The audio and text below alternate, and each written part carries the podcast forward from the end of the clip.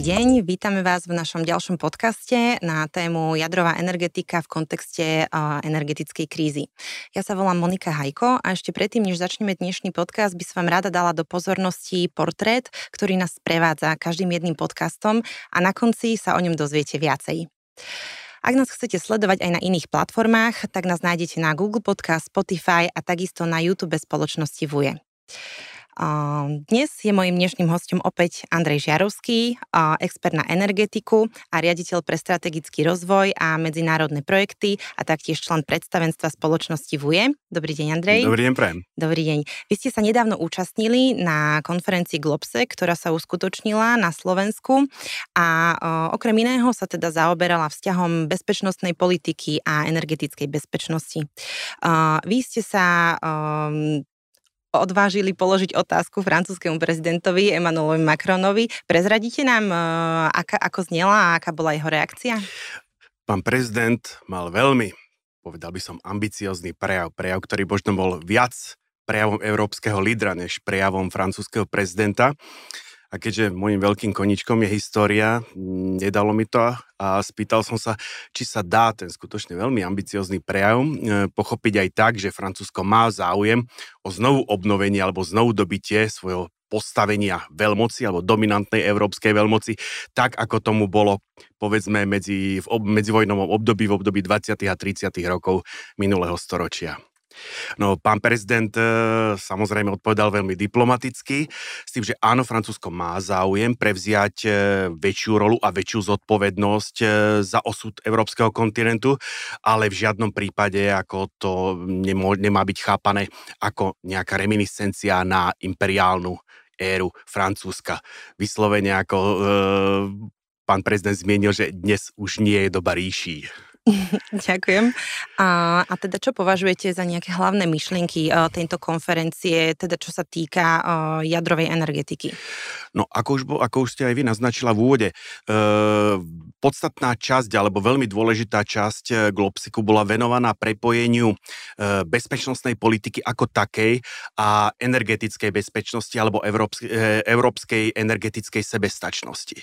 Uh, ja som si z toho odniesol ako jedno veľké pozitívum, že jadro a jadrová energetika alebo jadrová energia už nie sú zakázaným slovom, ale stávajú sa, by som povedal, e, súčasťou európskeho energetick- energetického diskurzu. Takže uh-huh. doba vyhnanstva jadra zdá sa definitívne skončila.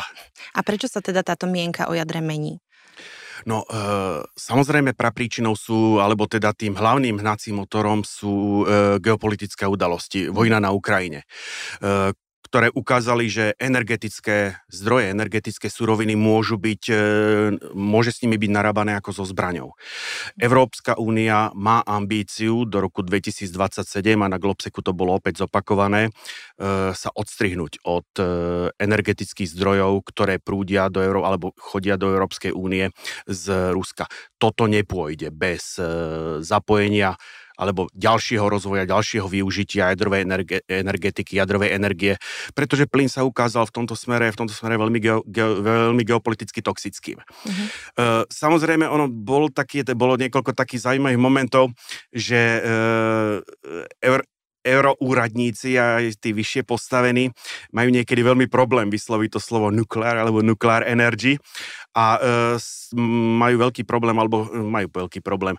E, ťažko sa im vzdáva tých vízií a tých predstav o tranzícii európskej energetiky k, e, k odpočasia závislým e, energetickým zdrojom.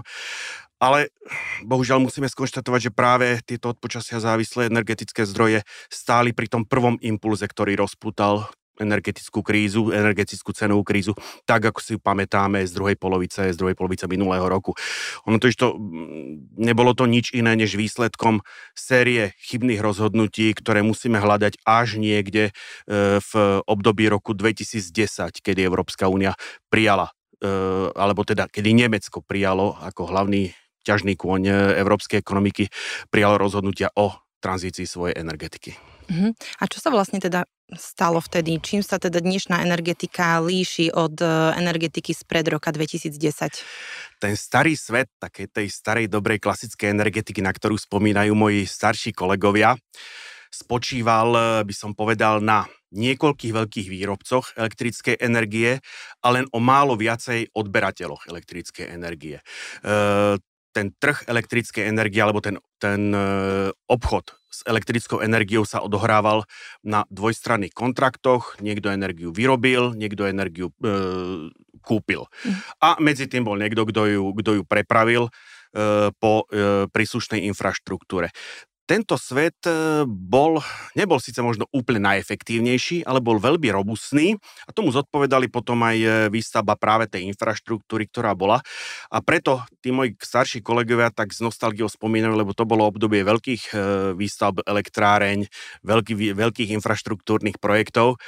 A e, ako sa, by som povedal, rozvíjala e,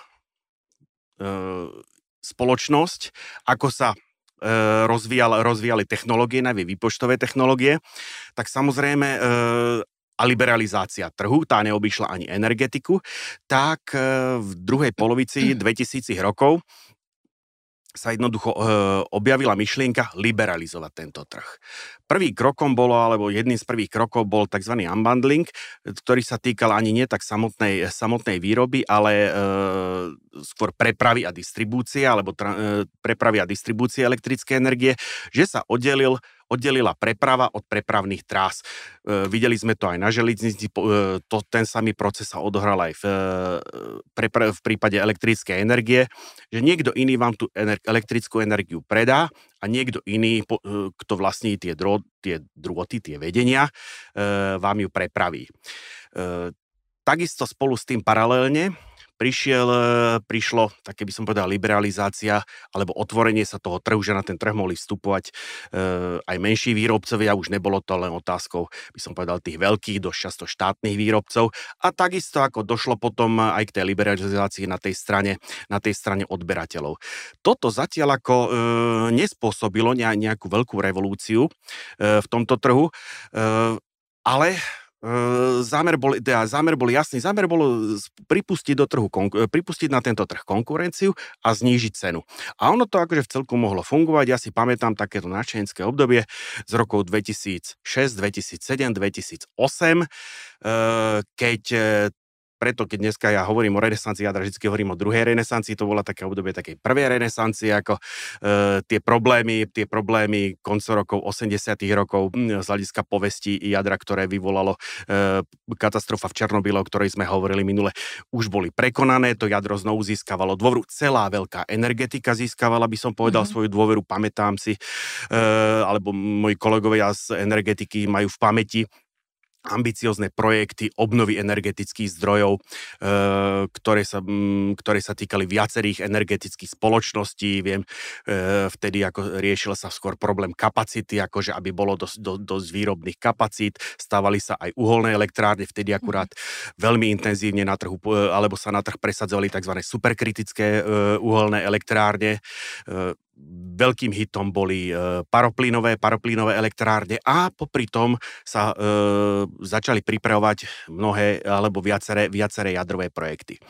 A do toho prišiel ten rok 2010, keď nemecká vláda urobila to zásadné, zásadné rozhodnutie, ktorým by som povedala takú tú klasickú štruktúru energetiky e, doslova do písmena otočila na mhm. hlavu. Mm-hmm. On totiž to, keď si predstavíme štruktúru energetického mixu z hľadiska cenových nákladov, keď vertikálna os budú variabilné náklady a horizontálna os bude dostupná kapacita, tak tá štruktúra tých výrobných zdrojov nám vytvorí také schodíky, kde ten najlacnejší bude vľavo dole, bude to voda, potom bude jadro, potom bude hnedé uhlie, čierne uhlie, e, paroplynové elektrárne a na samom vrchu tých, z toho schodiska v danom momente boli e, veterné a solárne zdroje. Vtedy nie s nejakou extra veľkou kapacitou. No a nemecká vláda prijala tú svoju politiku Energiewende, ktorá spočívala v dvoch veciach.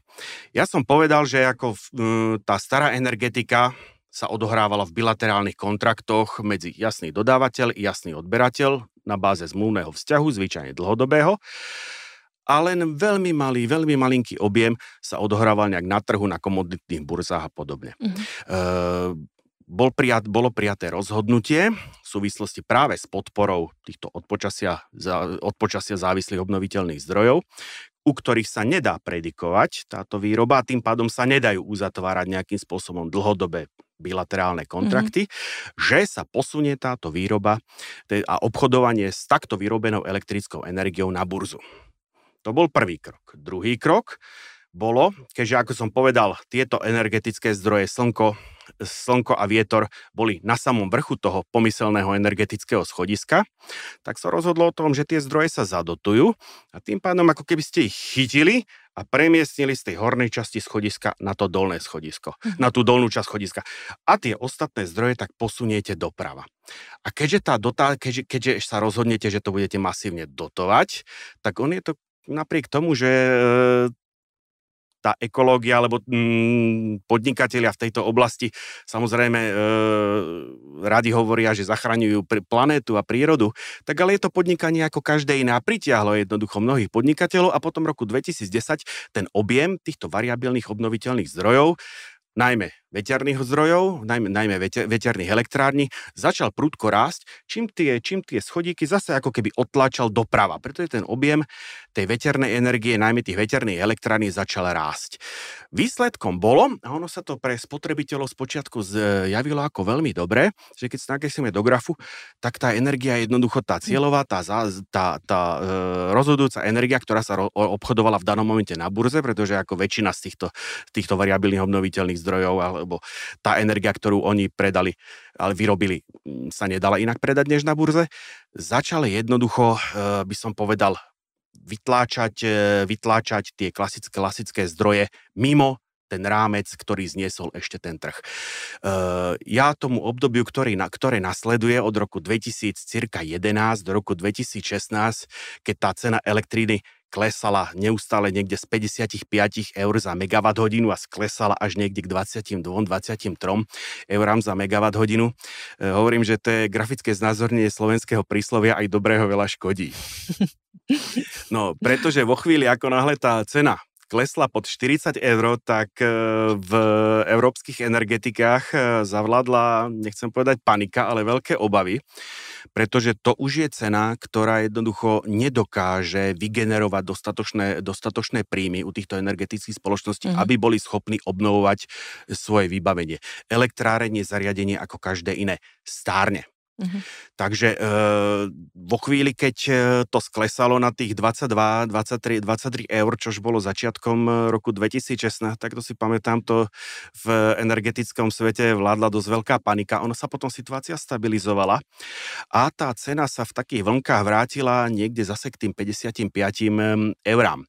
Ale medzi tým sa udiala jedna vec, ktorá v dôsledku toho, že e, bola e, finančná kríza Lehman Brothers, e, a do toho ešte v 2011 došla, došla katastrofa vo Fukushime, ktorá akože zastavila tú prvú, tú prvú, Euro, tú prvú jadrovú renesanciu.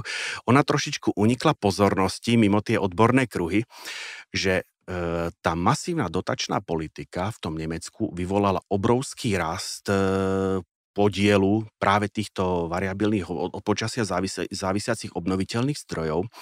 A niekde v roku 2014 sa v nemeckej ekonomike, v nemeckom energetickom systéme tieto zdroje stali väčšinovými. Uh-huh. Prekonali e, jadro už v tom čase, e, nemecká vláda v tom čase už oznámila, že jadro bude postup, postupne likvidovať, to už klesalo. E, takisto v rámci toho boja tá Energiewende, to som, to som možno mal zúrazniť. To bol, e, zámer bol taký, že e, znížime uhlíkovú stopu a zároveň znížime, e, zabránime oteplovaniu planéty a zároveň znížime závislosť Európy od uhlovodíkových palív. S tým sa nedá nesúhlasiť. To je ako veľmi, veľmi užitočný, by som povedal, prospešný zámer. Problém bolo, že v roku 2011 po tej Fukushime e, sa to stalo aj zároveň bojom, bojom proti jadru. Mm-hmm. Ehm, je málo známou skutočnosťou, ja to, ja to dosť často opakujem, že e, Fukushima bola obrovskou, obrovskou prírodnou katastrofou a zahynulo tam takmer 16 tisíc ľudí, mm-hmm. ale od radioaktívneho žiarenia nezahynul ani jeden. Nič menej, e, ten by som povedal, tá ostrakizácia postihla aj to jadro. A ako som povedal, v tom roku 2014 tie variabilné obnoviteľné zdroje sa v tom Nemecku stali dominantnými a výsledkom bolo, že cena elektrickej energie sa definitívne zviazala s cenou plynu. Ona jednoducho vždycky tá cena elektrickej energie začala kopírovať ten plyn. A prečo tomu tak bolo? No preto, e, každý variabilný obnoviteľný zdroj, či už veterná turbína alebo solár, potrebuje, alebo každý megawatt z takýchto zdrojov musí byť e, niečím bekovaný. Musí, musí, v zálohe musí byť zdroj, ktorý bude dodávať elektrickú energiu, aj keď nefúka, aj keď nesvieti. Mm-hmm. Ono sa mimoriadne vhodným e, prostriedkom k tomuto sa ukázali práve paroplynové elektrárne. Spojením spalovacej turbíny, kotla na odpadné teplo a párnej turbíny vzniká veľmi ako technicky zaujímavý, z hľadiska termodynamickej účinnosti perfektný stroj, perfektné zariadenie, ktoré má ešte tie, tú vlastnosť, že je veľmi dobre regulateľný.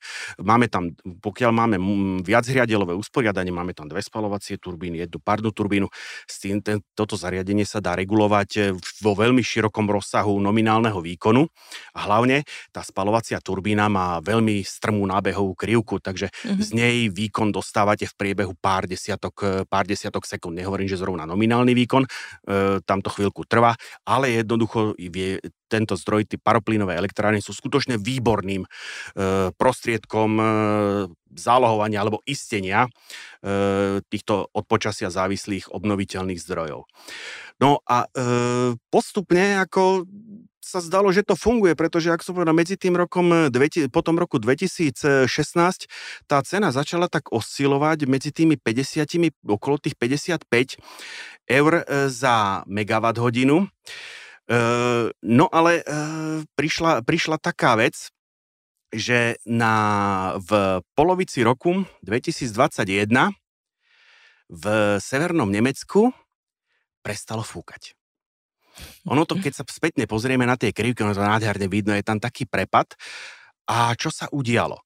Paradoxne, ako on z toho ani neprofitoval, neprofitovali tie paroplynové elektrárne, on vyletela najmä výroba, ktorá musela vykryť tento výpadok tejto veternej energie. E, vykryli hlavne uholné elektrárne v Nemecku, ten, tá výroba, toho, tá spotreba plynu, tá výroba tých paroplynových elektrární až tak dramaticky nestúpla, ale bolo to dostatočne na to, vzhľadom k tomu, že tá cena plynu bola spojená s tou cenou elektrickej energie, že to vyvolalo ten prvý pík tej energetickej krízy. Mm-hmm.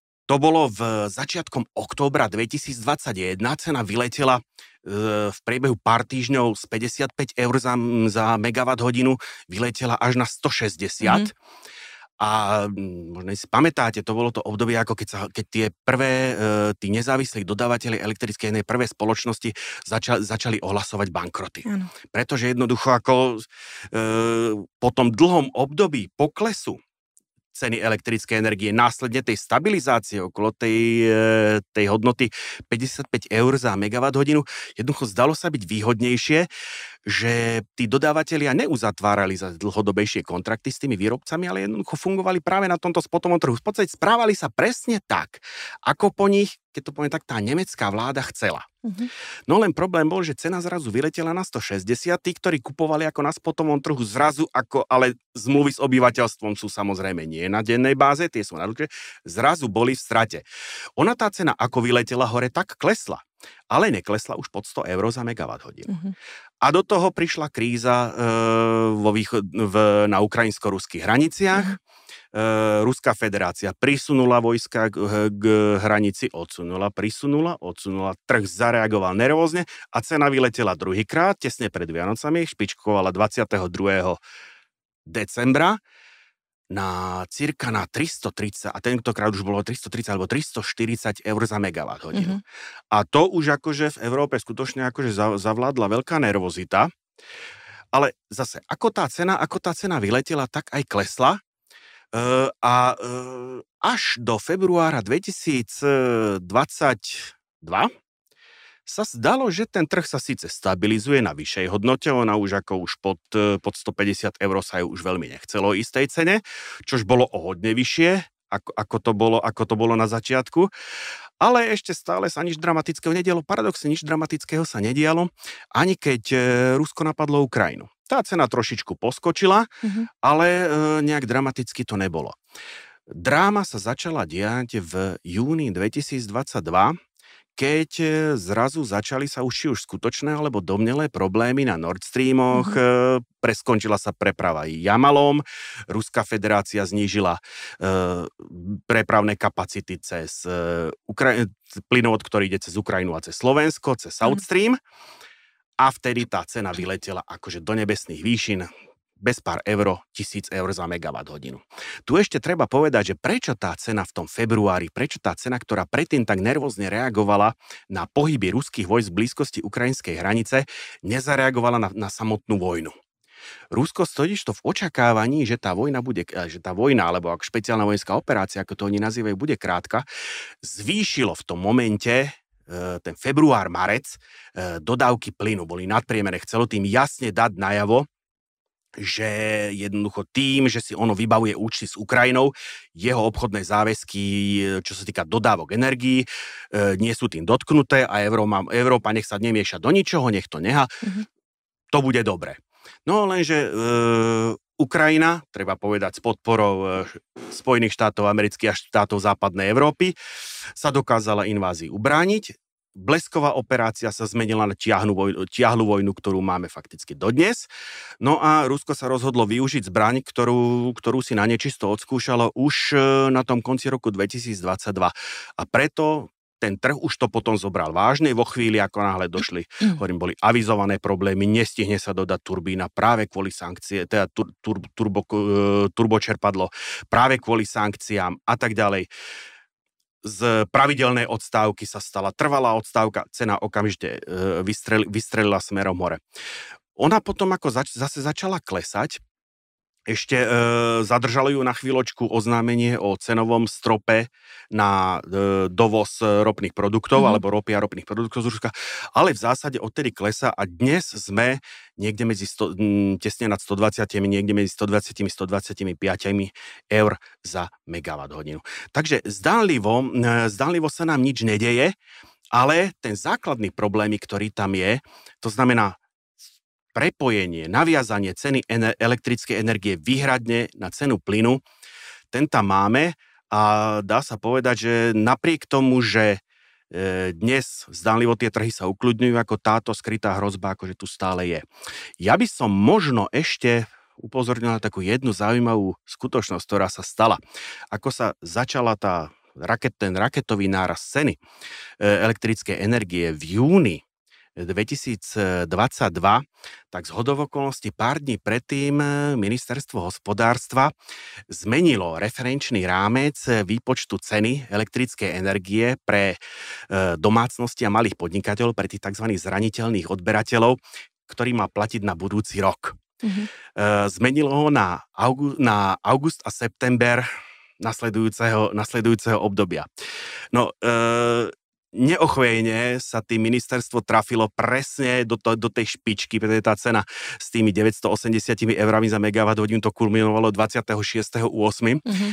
2022 a ak sa dobre pamätáte, Monika, to bolo zrovna obdobie ultimát a odchádzania z vlád a tak ďalej ano. a inštalovania zase nového vedenia ministerstva. Takže e, jednoducho v zápale politického boja si asi nikto nevšimol jednoducho, že sa im podarilo ne, neochvejne trafiť sa ako do toho, do toho píku tej ceny a potom sa, potom sa e, všetci čudovali, že na konci roku a začiatkom roku 2023 chodia ľuďom a firmám obrovsky vysoké faktúry za mhm. elektrickú energiu, potom, potom sa to muselo nejakým spôsobom e, narýchlo riešiť.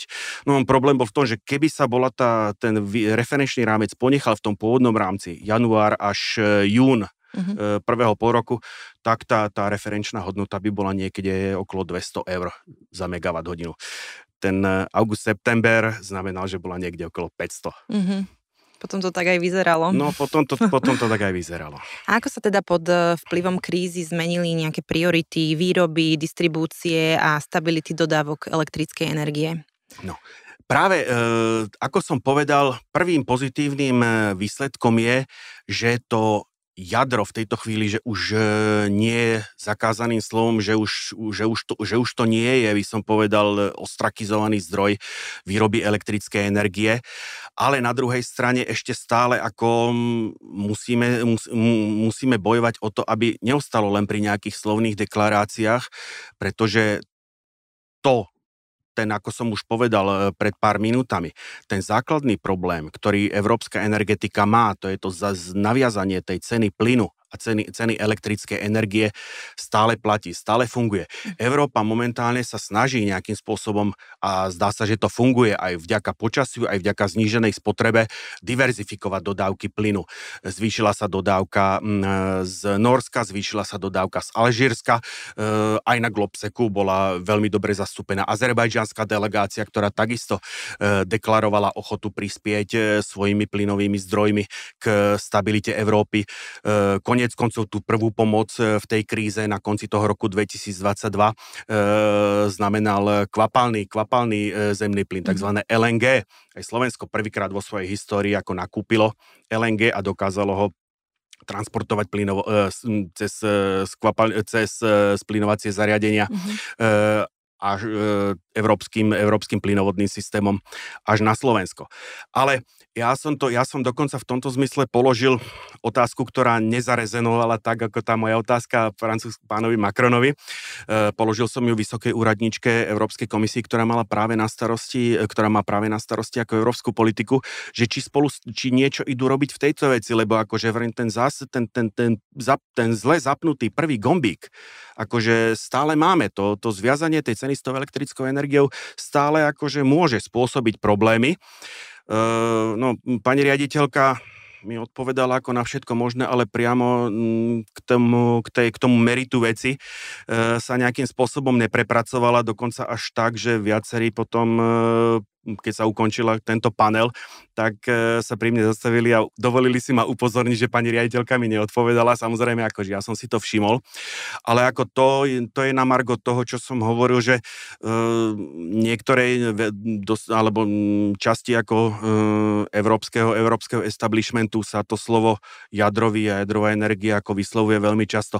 Ale na druhej strane ako e, paralelne pri na zasadnutí Atlantického výboru, ktorého som bol tiež účastný, tak tam, ako toto bolo pomenované jednoznačne, pán, ktorý mal na starosti ako energetickú politiku na túto otázku, nevyhýbal, no, z jeho strany žiadne vyhýba, som sa žiadne vyhýbavé odpoveď nedočkal, ten jednoznačne skonštatoval, že áno, toto je, toto je vnímané ako problém a jednoducho bude sa to musieť riešiť. Bude sa to musieť e, riešiť podobne, povedzme, ako sa e, rieši, rieši menová politika, jednoducho, že tá cena elektrickej energie sa bude musieť spojiť nie s jednou komoditou, ale bude sa musieť musieť e, spojiť e, alebo naviazať na koš primárnych mhm. energetických mm-hmm. zdrojov už podľa toho, ako bude ten cieľový energetický mix Európskej únie nastavený, pretože dneska ešte stále platí akože tých 80% z tých variabilných obnoviteľných zdrojov a ten 20%, ten 20% z toho ostatného, čo keby to ostalo tak, ako to je, tak hovorím, technicky sa to riešiť dá, len samozrejme v tej podve, v akej to je,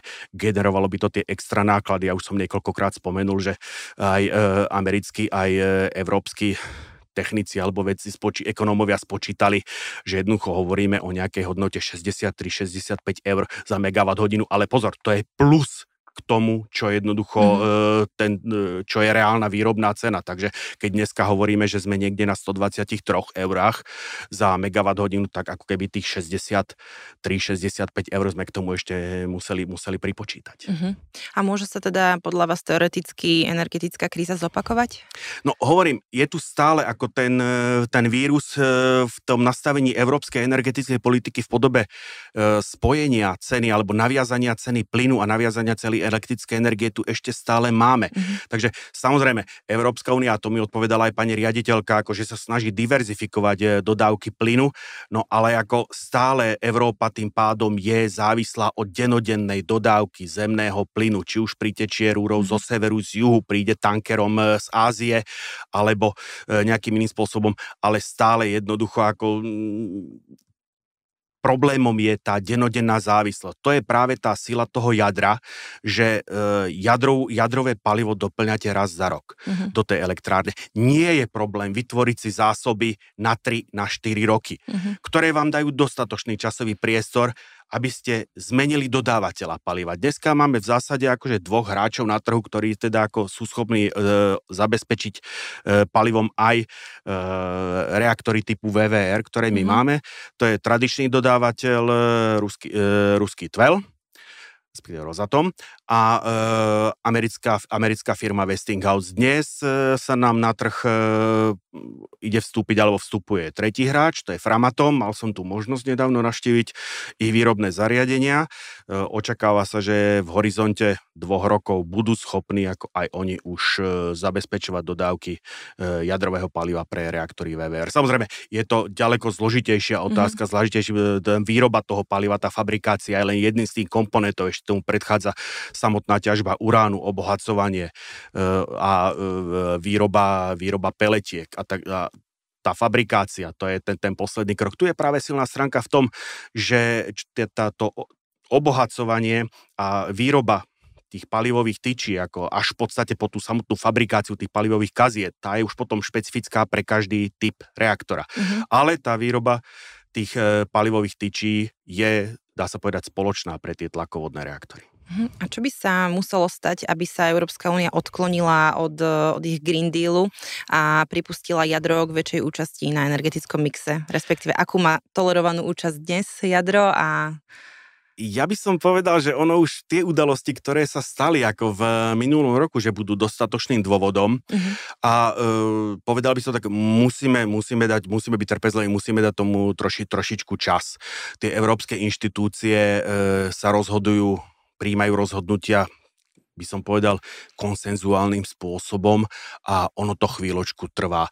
Takisto e, aj v prípade Nemecka to vidíme, ako Nemecko momentálne zažíva, dá sa povedať, asi najťažšie chvíle e, od konca druhej svetovej vojny, pretože zrútil sa geopolitický koncept, ktorý Angela Merkelová budovala, dá sa povedať, niekoľko svojich volebných období, mm-hmm. to sa bavíme takmer o dvoch dekádach, mm-hmm. keď vezmeme aj jej predchodcov a e, s tým súvisiaca samozrejme energetická politika. Takže e, keď hovoríme, keď hovoríme o prepojení energetickej politiky a bezpečnostnej politiky, tak e, práve ju treba hľadať v politike nemeckých kancelárov, kancelárov za posledných e, možno 30 rokov. Mm-hmm.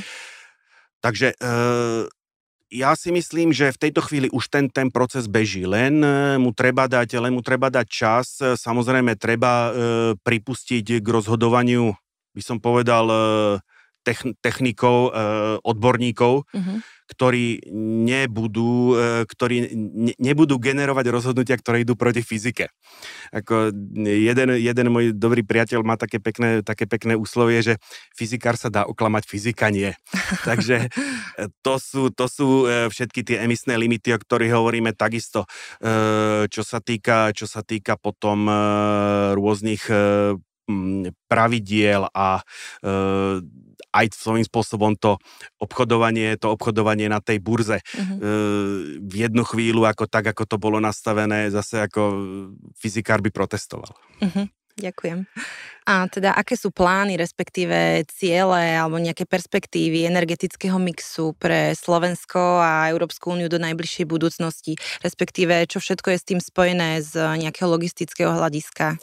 No hovorím, ono sa to pomaličky, ten proces, e, je, je to v procese, mm-hmm. ako, ale keď výjdem z tých úvah, ktoré v tejto chvíli, a ja už som to tu hovoril na tomto mieste jedenkrát, ako zase e, na druhej strane Atlantiku sú trošičku ďalej v tých úvahách, oni ako okamžite určite ako vyvodili poučenie práve e, z tých udalostí, ktoré postihli Európu na konci roku 2022 e, a tiež mali podobný zámer, dokonca on bol to ešte o trošičku ambiciózny, ambicioznejší ako v Európe, že položiť na tie variabilné obnoviteľné zdroje tiež viac než 80% toho, toho energetického mixu v rámci, v rámci a nie ani Spojených štátov, ale tam sa bavíme v rámci sever, severnej, severnej Ameriky, tak eh, viedlo to v tejto chvíli, ešte to nie je teda sú ako oficiálnou americkou politikou, to by som, eh, to by, to by nebola korektná informácia, ale už je to eh, predmetom veľmi intenzívneho diskurzu amerického establishmentu. Zmena toho mixu v prospech tých predikovateľných zdrojov mm-hmm. a mhm. keďže tých, toho plynu ani tá, ani tá Amerika ako nemá e, síce relatívne dneska relatívne dosť, ale je to, je to surovina, ktorá v horizonte niekoľkých generácií ako už tá matička Zem nebude schopná poskytovať toľko uhlovodíkových palív, koľko v minulosti, tak tam došlo k redefinícii a bolo konštatované, e, že taký ten ekologicky aj ekonomicky optimálny mix by mohol zahrnovať cirka 50% týchto variabilných obnoviteľných zdrojov a cirka 40, respektíve 43% jadrových zdrojov dopočet do tých 100 sú potom e, geotermálne a e, e, iné zdroje. Má to jednu chybičku krásy, aj keby sme to aj, aj v Amerike, aj keby sme to implementovali na Slovensku, veľká energetika a jadro obzvlášť boli, by som povedal, vytláčané na okraj toho energetického mixu tých, dá sa povedať, posledných 20, možno viac rokov. Ako a veľmi tvrdo a nekompromisne od toho roku mm-hmm. 2010.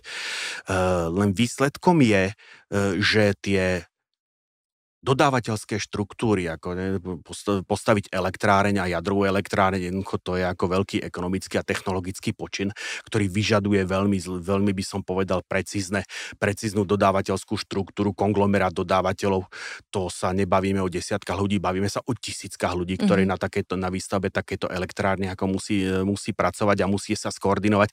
Tak tieto dodávateľské štruktúry vychádzajúce z tohoto klasického energetického priemyslu sú dneska, by som povedal, veľmi veľmi, veľmi, veľmi redukované, pretože práve z dôvodu tej, e, toho potláčania, tej veľkej energetiky a potláčania toho jadra, jednoducho e, firmy nemali zákazky, tak znižovali stavy, vyzl, e, rušili sa výroby, takže on aj preto svojím spôsobom trvá tá výstavba tých niekoľkých jadrových elektrární, ktoré momentálne sa stavujú, či už, ja neviem, Olkiluoto vo Fínsku, Flamavilo vo mm-hmm. Francúzsku, e, Voktle e, v Spojených štátoch amerických.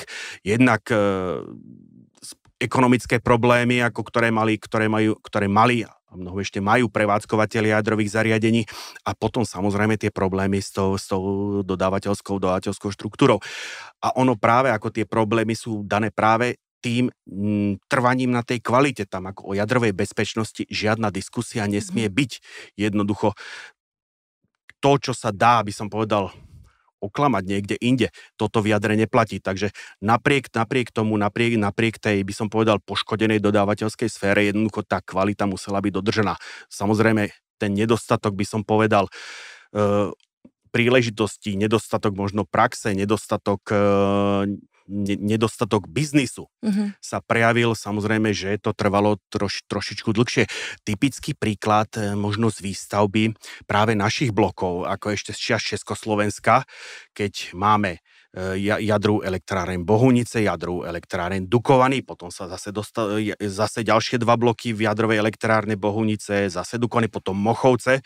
Keď to spočítame, tak v podstate tie partie a takisto dodávateľia išli z jednej elektrárne na druhú. Keby sme, keď si vezmeme, ako, keď sme si vzali, mhm. ako koľko im to trvalo, tak ako rozdiel medzi postavením prvého bloku v Bohuniciach a posledného bloku v Dukovanoch, tam úspora nákladov aj úspora času išla do desiatok percent. Uh-huh. Tá prax momentálne chýba, musí sa obnoviť a počíta sa s tým, že práve, alebo e, veľké nádeje sa v tomto smere práve vkladajú do malých modulárnych reaktorov, uh-huh. kde ambícia e, práve vyrábať tieto reaktory jednak trošičku odbočím, veľká elektráreň to je čo kusto originál. Jednoducho je to moc veľké, aby sa to vyrábalo sériovo. Preto sa, preto sa vraciame trošičku ako keby výkonovo tam, kde sme boli e, niekedy v 70. rokoch k tým menším reaktorom e, tej veľkosti, ktoré zodpovedajú, povedzme, sú oni ešte o niečo menšie ako naše reaktory VVR 440, aby sa mohli vyrábať sériovo a tým pádom, ako aby ich inštalácia, ich e, postavenie takéto menšie elektrárne nebola tak takou finančnou záťažou pre štát, pre spoločnosť, eh, pre, myslím, obchodnú spoločnosť a tým pádom, aby sa ten trh eh, s tými energetickými, s jadrovými zariadeniami ako zase rozprúdil. No a ďalšia vec, a to je momentálne možno ešte palčivejší problém, je eh, kapacity. Uh-huh. Za, posledný, za posledné desaťročia e, máme veľmi výrazný, veľmi výrazný úbytok e, z technických, technických a inžinierských kapacít. Každý chce študovať masmediálnu komunikáciu a nikto nechce byť jadrovým inžinierom. Nerozumiem, prečo. No, e, to bola samozrejme ako e, nadsázka. No ide o to, že byť, e, povedzme, energetikom, byť, e, prac, pracovať na, na bloku, na dozorní ako jadrovej elektrárny, kým sa stanete plnohodnotným pracovníkom a tým pádom, kým e, sa to prejavuje aj na vašej výplatnej páske, Aj. tak musíte prejsť školeniami, musíte sa zacvičiť a tak ďalej, ako to vyžaduje, to vyžaduje, to je proces, to, je, to vyžaduje úsilie, e, v dnešný, a ja to vidím ako aj okolo seba, e, aj, aj, na, aj na mojom príbuzenstve, e, dnešní mladí, ako, nechcem, aby to vyznelo ako hundranie 50-ročného chlapa, ale ako majú skôr také, také rýchlejšie očakávania, že hneď po škole ako by, by, by, by, radi, by radi mať patričný spoločenský status, patričné, patričné ohodnotenie a samozrejme k tomu potrebné, k tomu, k tomu s tým súvisiace, ako by som povedal, náležitosti. No tá technika jednoducho vyžaduje, vyžaduje, by som povedal, ešte aj vzdelávaní po vzdelávaní. Ja uh-huh. sám e, v septembri zase nastupujem do školy, ako idem si doplňovať vzdelanie. Áno, a kam, ak sa smiem spýtať? No tu na, e, do Bratislavy na, e, na fakult, fakultu elektrotechniky, ako idem si doplňovať vedomosti z oblasti bezpečnosti jadrových zariadení. Ďakujem veľmi pekne, tak e, budeme aspoň vedieť, kde vás môžeme stretnúť aj osobne. Ďakujem veľmi pekne, že ste prišli. Mojím dnešným hostom bol e, Andrej Žiarovský, expert na energetiku a riaditeľ pre strategický rozvoj a medzinárodné projekty spoločnosti VUE a taktiež e, členom predstavenstva spoločnosti VUE. Ďakujem pekne. A teraz by sme sa mohli vrátiť eh, k začiatku podcastu, kde si povieme o spomínanom portréte. Jedná sa teda o významnú osobnosť slovenskej energetiky, o prvého riaditeľa a predsedu predstavenstva akciovej spoločnosti VUE Jana Korca. Tento rok si pripomíname 20. výročie založenia nadácie Jana Korca, ktorá vznikla na jeho pamiatku. A Jan Korec bol vizionárom a človekom, pre ktorého bola pomoc druhým eh, prírodzenosťou. A pri tejto príležitosti vznikol medailón, v ktorom na ňo spomínajú osobnosti slovenského, spoločenského, duchovného a odborného života. Môžeme si pozrieť jeho krátku ukážku. Ja napríklad si myslím, že keby dnes Jano žil, tak by minimálne bol nejaký minister a dovolím si tvrdiť, že aj predseda vlády. Stal by sa nejakým predstaviteľom Slovenskej, Slovenskej republiky, ten odkaz spočíva v tom, že aj človek z veľmi skromných pomerov môže v živote dosiahnuť veľmi veľa, pokiaľ sa nevzdáva a pokiaľ dá do toho všetko. Stali sa z nás zo všetkých súrodencov majstri irónie a sarkazmu. Jeho silná vlastnosť bola pomáhať iným ľuďom a toto tá nadácia robí. Tento medailón si môžete aj spolu s našimi ďalšími podcastami o energetike pozrieť na našom YouTube kanáli spoločnosti VUE a taktiež si ho môžete vypočuť na ďalších platformách Spotify a Google Podcast. Moje meno je Monika Hajko, môj dnešným hostom bol Andrej Žiarovský a budeme sa na vás tešiť na budúce. Dovidenia. Všetko dobré. Dovidenia.